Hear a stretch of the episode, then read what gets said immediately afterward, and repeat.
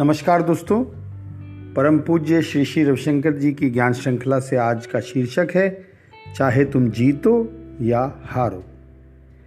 एक बार की बात है, जब गुरुदेव प्रतिदिन रात्रि में सत्संग करते हैं शाम के समय पर तो सत्संग के बाद भी करीबन कुछ लोग गुरु जी के पास जाकर बैठ गए, करीबन डेढ़ सौ व्यक्ति घेर कर बैठ गए। और उस दिन सब बहुत ही जिसे कहना चाहिए ना, मजाकिया मूड में थे। तो बड़े उनके साथ, चंचलता के साथ, उनके साथ तर्क करने लगे और कहने लगे, गुरुदेव, आप हमारे साथ छल करते हैं।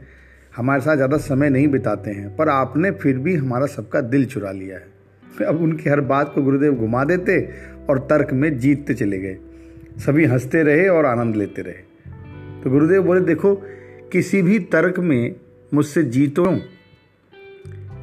क्योंकि तुम में पूरी तरह अपनेपन का भाव है। अपनेपन के भाव में ही असली खेल होता है। उसमें हार या जीत का कोई महत्व नहीं रहता। साधारणतया जब हम किसी बहस में किसी से हार जाते हैं तो क्या अनुभव होता है? हम दुखी हो जाते हैं, विचलित हो जाते हैं, व्यथित हो जाते हैं, क्रोधित हो जाते हैं।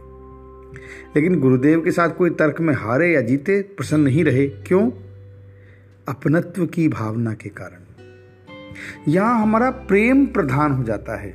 और बाकी सब कि हमें परफेक्शन चाहिए रिलैक्स चाहिए, हमारे डिज़ायर्स हैं, ये सब ये सब चीज़ें गौण हो जाती हैं। यानी आपका अपना तर्क कोई मायने नहीं रखता और प्रेम प्रधान हो जाता है।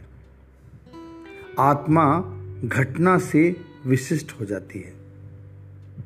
आप उस डिविनिटी में पूरी तरह अपने को रेस्ट कर लेते हो, पूरा विश्वास कर लेते हो। क्या सबके साथ ऐसा व्यवहार करना आपके लिए संभव है? हम्म? देखिए, कृष्ण का जीवन संघर्ष से भरा हुआ था। फिर भी वो सदा मुस्कुराते रहे, नाचते रहे।